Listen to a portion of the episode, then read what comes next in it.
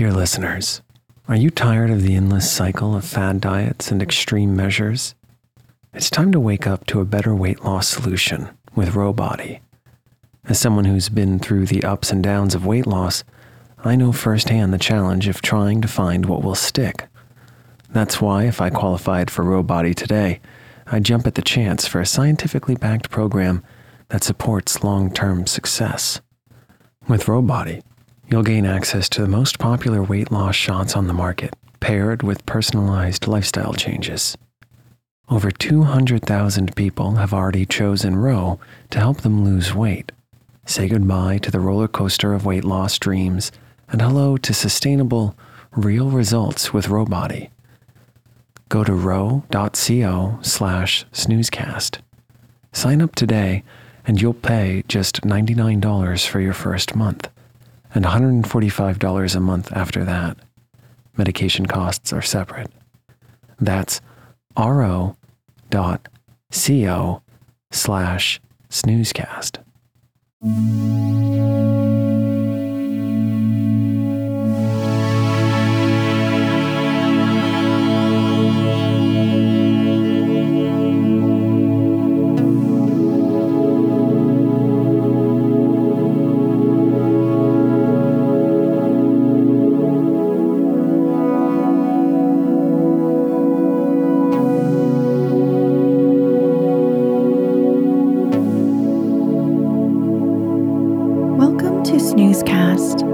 The podcast designed to help you fall asleep.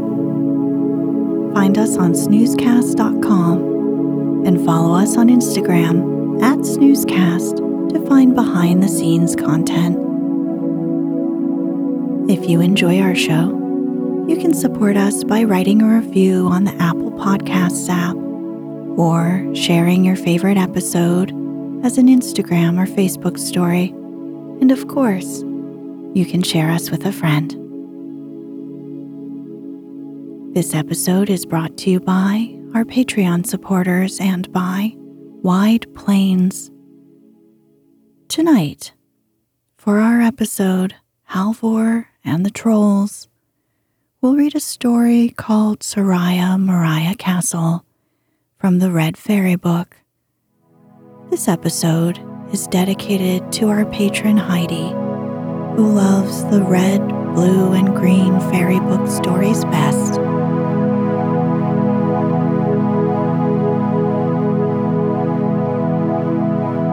Let's get cozy. Close your eyes.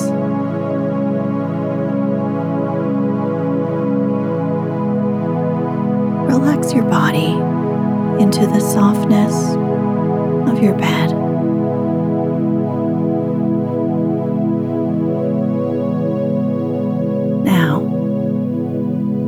Take a few deep breaths.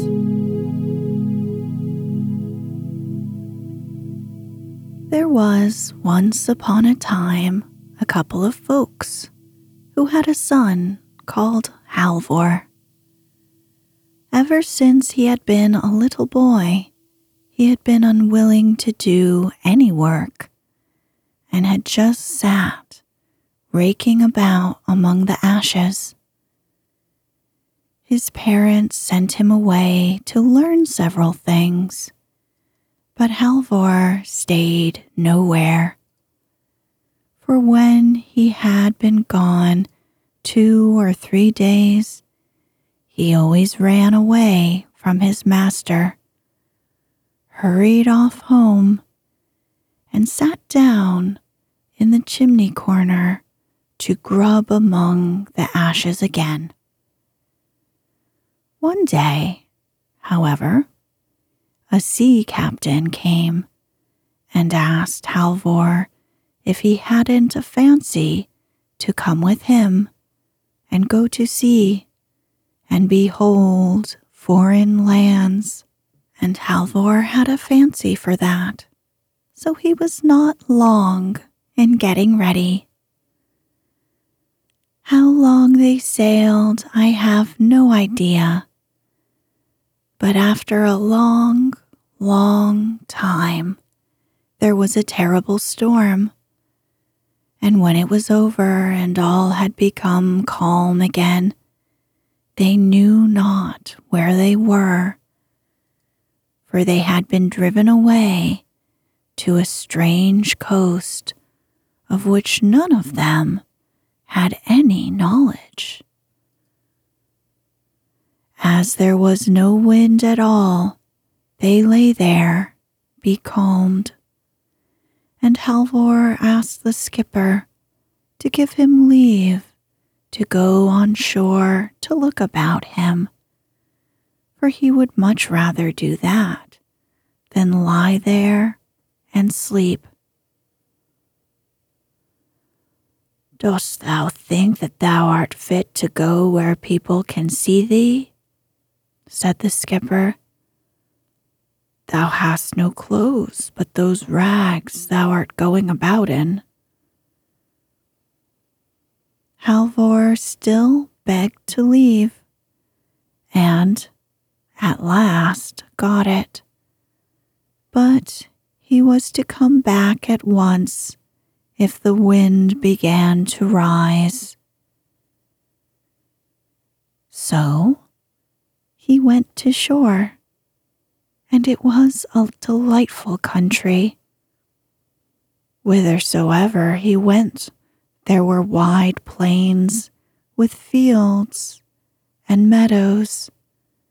But as for people, there were none to be seen. The wind began to rise, but Halvor thought he had not seen enough yet and that he would like to walk about a little longer to try if he could not meet somebody.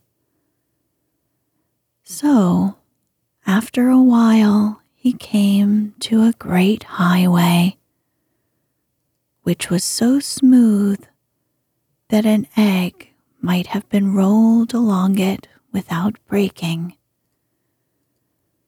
Halvor followed this and when evening drew near, he saw a big castle far away in the distance, and there were lights in it.